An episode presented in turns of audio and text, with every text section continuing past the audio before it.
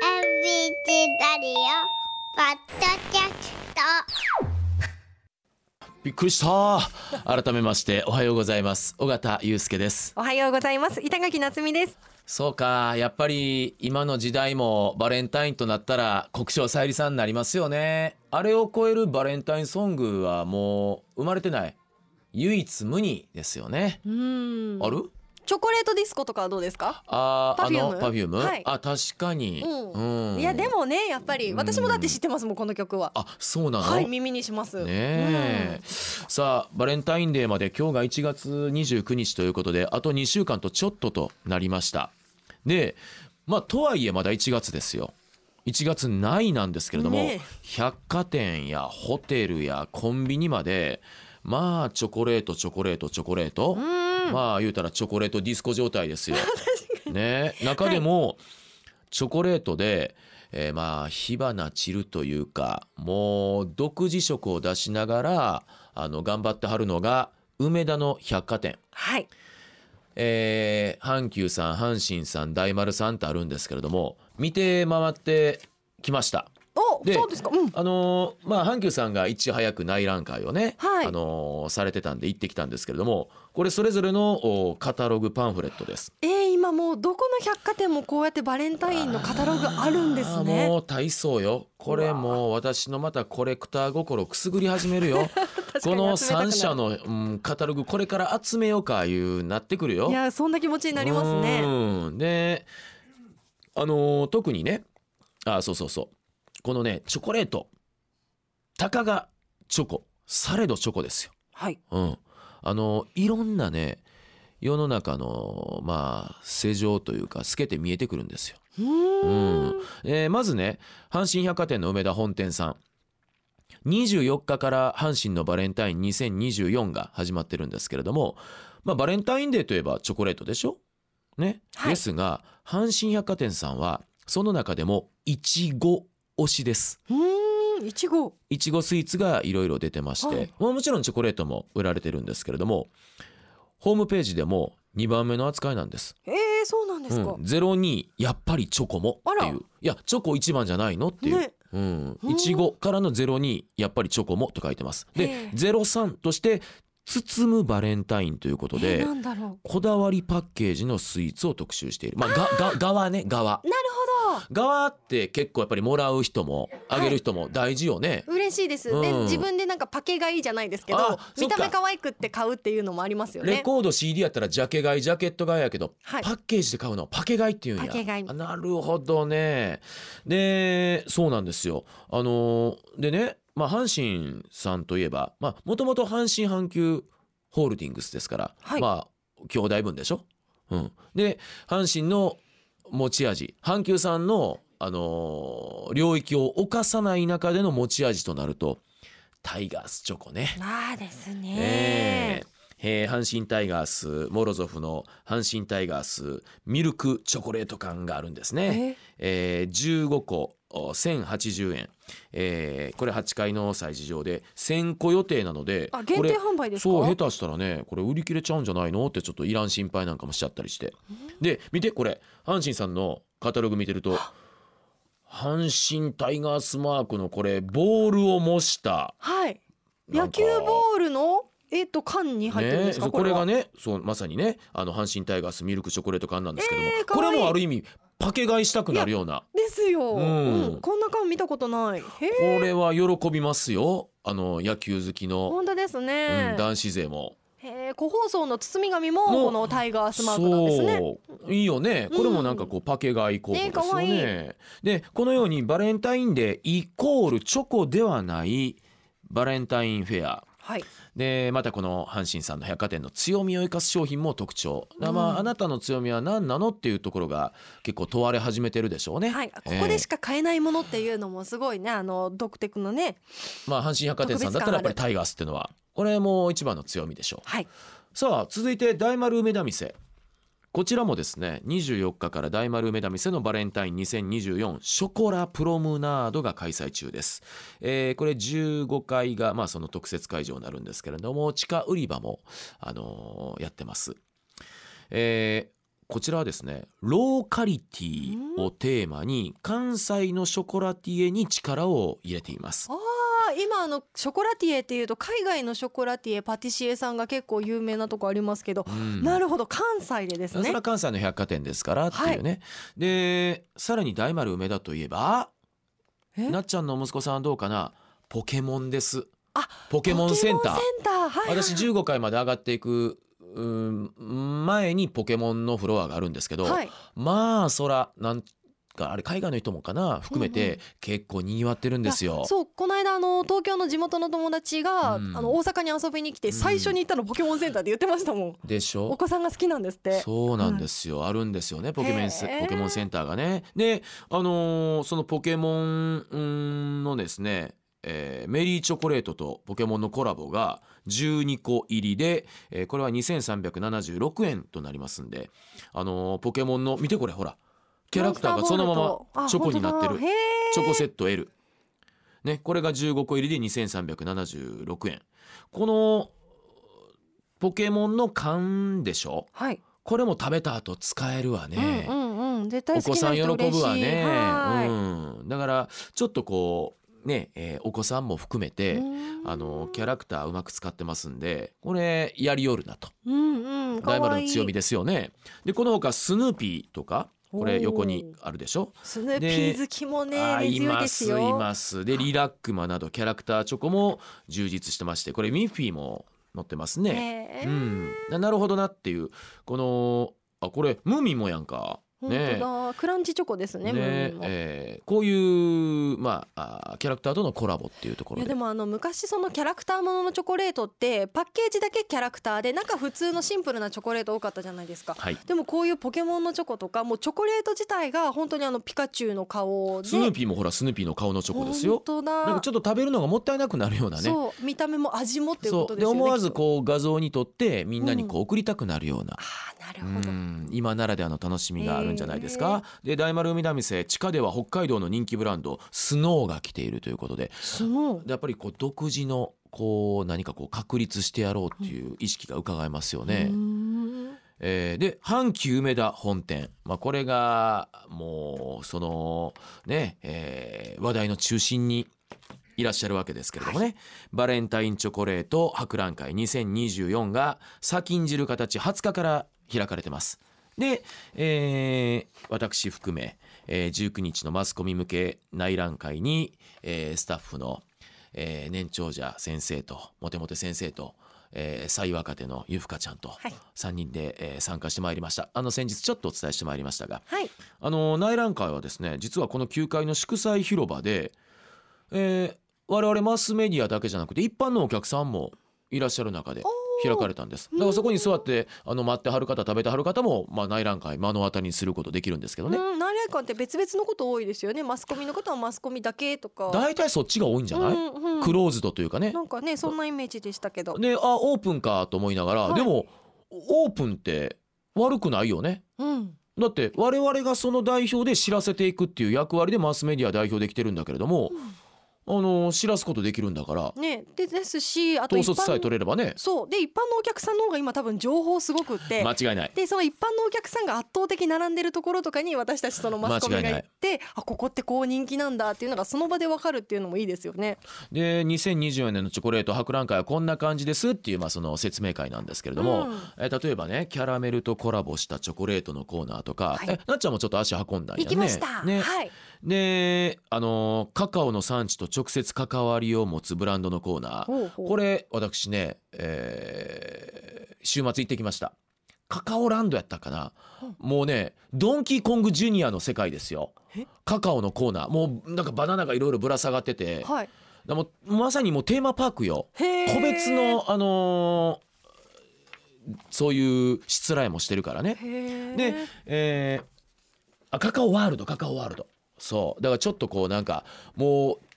ディズニーランドの世界よね、えーディズニーランドのそんなとこあったかしらああアドベンチャーあちょっと橋やねあそうだなんだ私もあの1回目2回目は気づいてなかった、あの名前は聞いてたけどここかーってのがへえちょっともう一回行かなきゃ行ってください、はいで新進気鋭のショコラティエが集まるネクストジェネレーションのコーナーこれはもう広場の中心にドーンと真ん中にあったでしょ、はいあっで今回のメインなのかなとか思いながらでスペシャリスト内外の有名ショコラティエパティシエのコーナーいやこちらがメインだわな、うんうんメインはこちらなんだけども若手も押し立ててるっていう感じでしょうかうんでその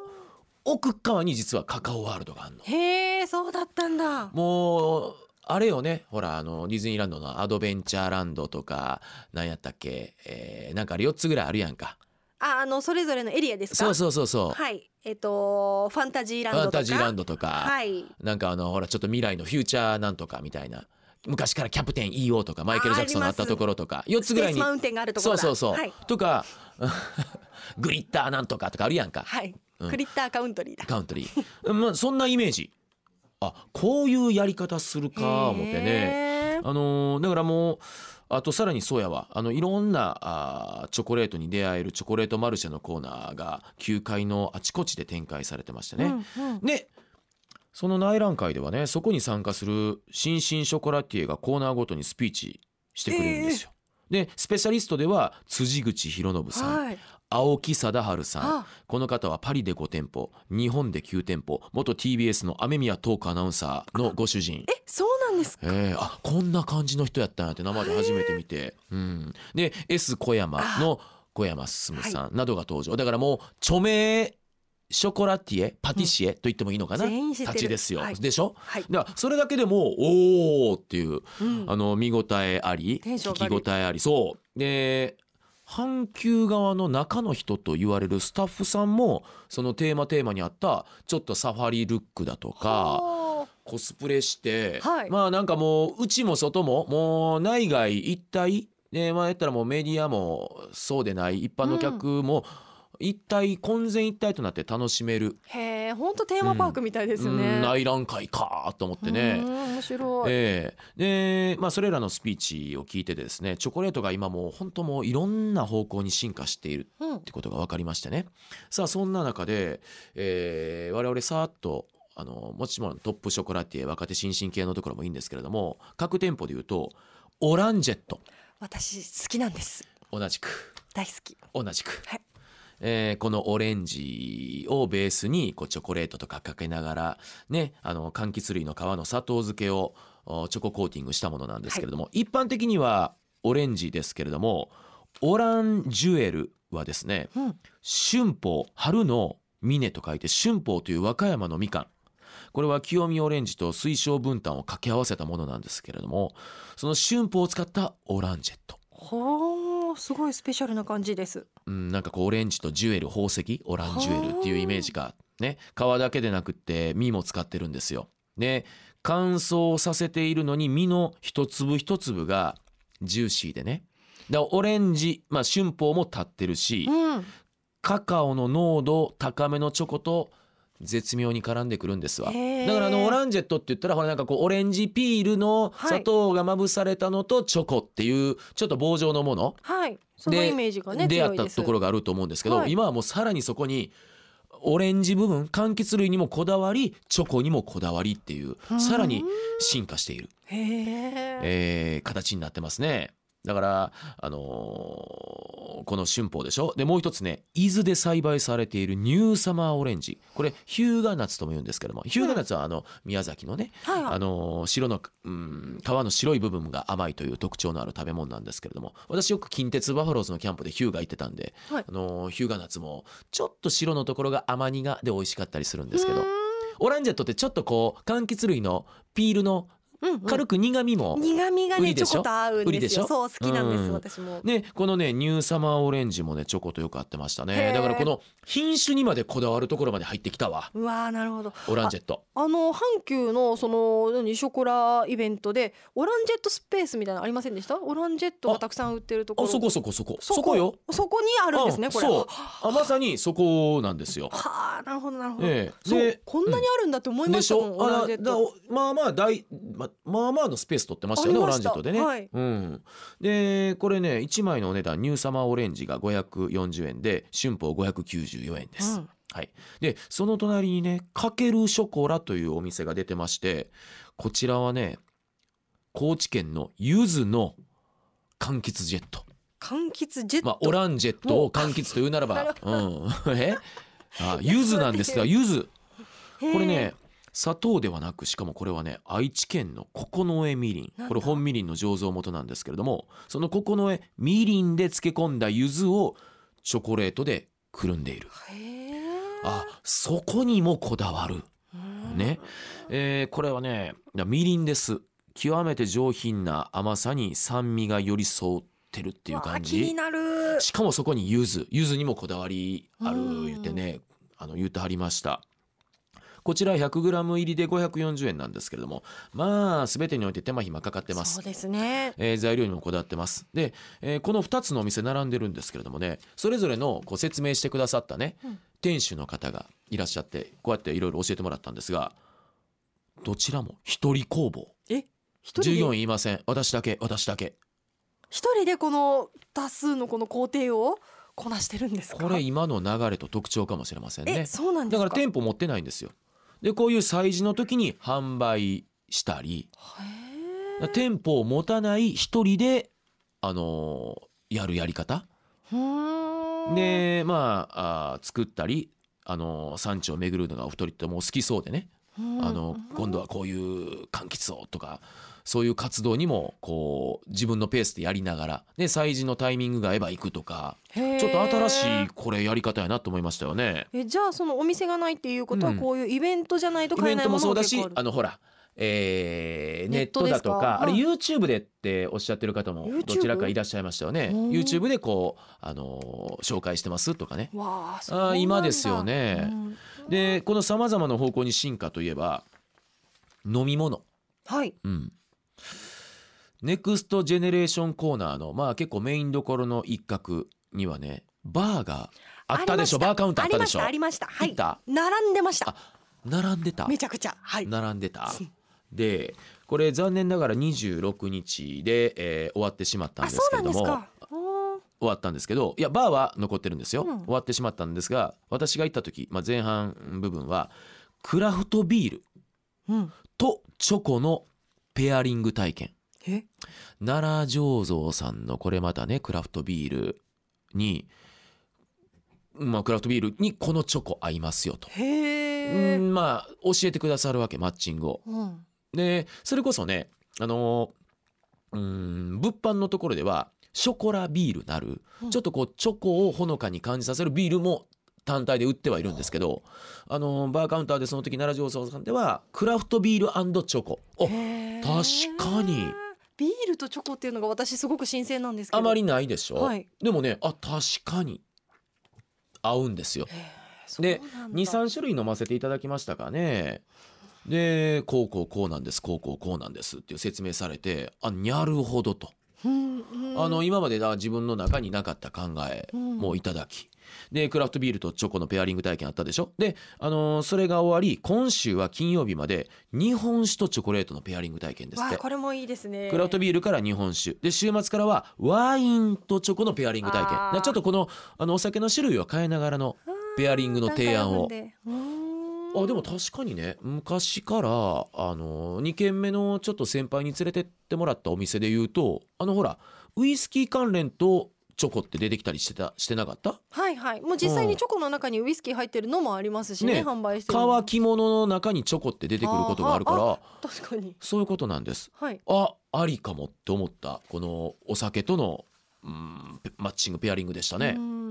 でねスペシャリストのコーナーも見てきました、はい国内外のブランドチョコが大集合してましてこれはスイーツ大好きの最年少スタッフ太田由布香ちゃんが注目をしたチョコを買って3人で試食したんですが間違いないやつだそれはジャン・シャルル・ロシューこれパリの名店です焼き菓子は作りませんチョコオンリーですジャン・シャルル・ロシューのフルーツタブレットいちごうん3888円あえいいお値段これは常連客のリクエストで作られた生のフルーツのチョココーティングなんですが我々いただいたのは大粒いちご8粒がチョコレートにコーティングされているつまり3888円1粒換算500円弱いちごの1粒にチョココーティングあのいちごはフリーズドライですかいやー生なんですチかョコ生生いちごそうだから、えー消費期限その日限りええうんまあだからこう皆さんにプレゼントというよりも自分でで家族でまあっていう感じの楽しみ方やろね。うーんもういちごがジューシーでそこに絶品チョコがコーティングされてるわけでしょうんちょっとね世界観としたらあのいちご大福の世界へえだってあれもほらその日限りとかはいあるでしょ、だってもういちごがフレッシュなんだからそのいちごの周りのチョコはパリパリですかパリッパリあパリパリでもあのいちごを立たせてるほうなよくほらなんかいちごでこうチョコのこうチョコファウンテンみたいなのあるでしょあはいはいやっぱあれチョコ勝つと思うのよね、うん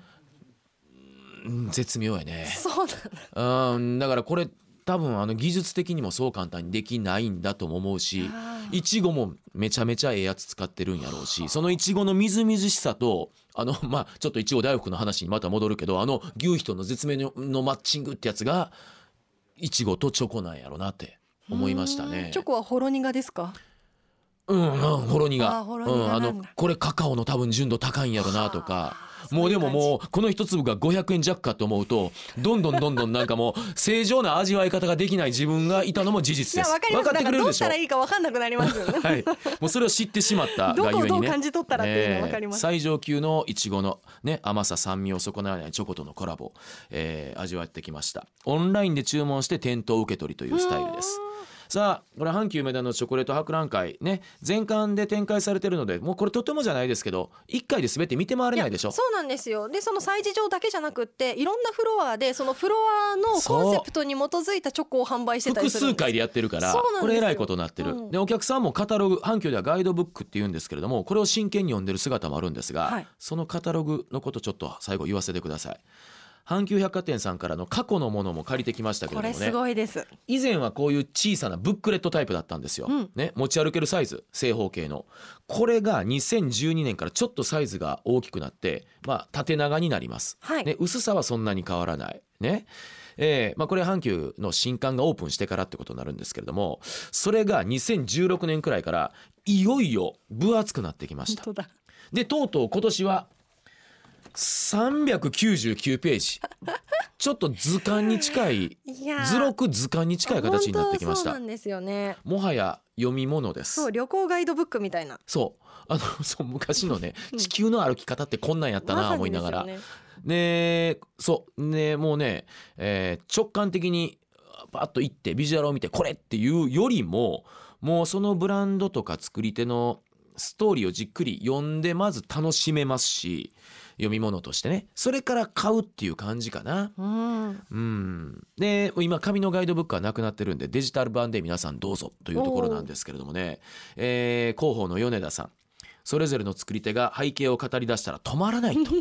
おっしゃっこてれまだしたけ。ね熱量が高い、えーで事前に読んで楽しんでから行く方がもしかしたら迷わずに済むかもしれません、はい確かに平場でポンと行ったらもう迷っちゃいますそうなんですよ今日一日しかないって言われたらどうしようってなると思ううん私こっちに住んでてあのいつもおはぽ座ってフラフラ行けるから今で34回行ってるんですけど、でも足りないっていう気持ちですよね足りないい足りない、うんうん、あのー週末はそのカカオワールドのあのーなっちゃんと被らない、えっと、カカオ中心のドリンクはいはい、はい、カカオスムージーみたいなそのへえそんなもんあるんだドンキーコングジュニアのバナナの世界観のところでなっちゃんは絶対に飲んだことのないない味の私はチョココドーリンクヒーとはいあチョコそうやのわマリアージュでしたあそこも並んでたよあそうですか新進気鋭のショコラ系のコーナーにあったよねはいそう、うん真ん中のコーナーにあったので、うんまあだからこういうえちょっと待って気軽にチョコ買いに行くのがチョコイベントだったんじゃないのっていうのがもうそうなってきた、うん事前う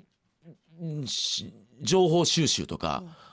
ある方が、うんうんじゃあだって皆さんも今テーマパークディズニーランドディズニーシー USJ 行く時に丸腰で行きますか情報戦ですようね、ん、どこが混んで、でるどこは外したくないどこを優先順位プライオリティを持つとかうんその世界に入ったなとう。ん、でも私もう一つの楽しみ方としておなんだ本当何も調べずに行ってそのチョコレートとの出会いを楽しむなんかその時たまたま見てたまたまなんか自分の心を惹かれたものを買うっていうそういう楽しみ方も結構好きやめてその旅行上級者みたいな人の提 案私はスケジュールは決めないタイプでこっちはなんかもう事前からスケジュールを立ててる人間からするとあ本当になんかこう楽しめる人ってそういう人なんやろうなと か思っちゃうわけ私は私準備するのも楽しむこう読んでるのも楽しむ、うん、それも楽しむ時間に入ってるタイプやからはい、うんうんそれも素敵よ。いやでもえあなた何えー何えっとケークサレとか、はいなんだっけあのキャラメリゼとかビスコッテビィスやコッら。ティとか、そうう。いう洋菓子上級者でしょそうですかね。だからあ そういう人にはもう一生私かなわないんですけどねなんじゃあの天才を見た時にうん己を知るというねそういう楽しみ方あーもあもちるろんなっていうね。な丸菓子でも OK ですよっていいや、う。うん、絶対楽しいと思いますよ。寄り添いだはよい、ねうんでねこれ阪急のビジネスとしてもバレンタインの売り上げ7億円くらいだったのが15億円になって去年29億円もう今年いよいよ30億突破するかどうかというところまで伸びてきてますごい伸びだから規模も売り上げも日本最大級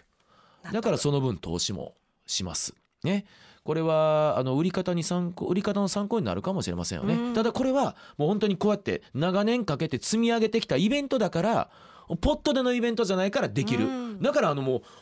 し新進系のショコラティエのイベントあのしつらえこれビーズのライブジムのちょっとミニチュアバージョンやみたいなあのちょっとむき出し鉄骨みたいなのあったよね、はい、かっこよかった。あれめちゃめちゃお金かかってる、あんな物産展というかイベントないもん。確かにそうですうね。んまあ、ということでこのバレンタイン商戦はですね各百貨店が気合を入れてますんでね、えー味だったりブランドで、まあ、ショコラティエ作り手、えーさらにこうビジネス的な観点からもねあのいろんな角度から見ると興味深いものが見えてきて、まあ、そういうものが大集合している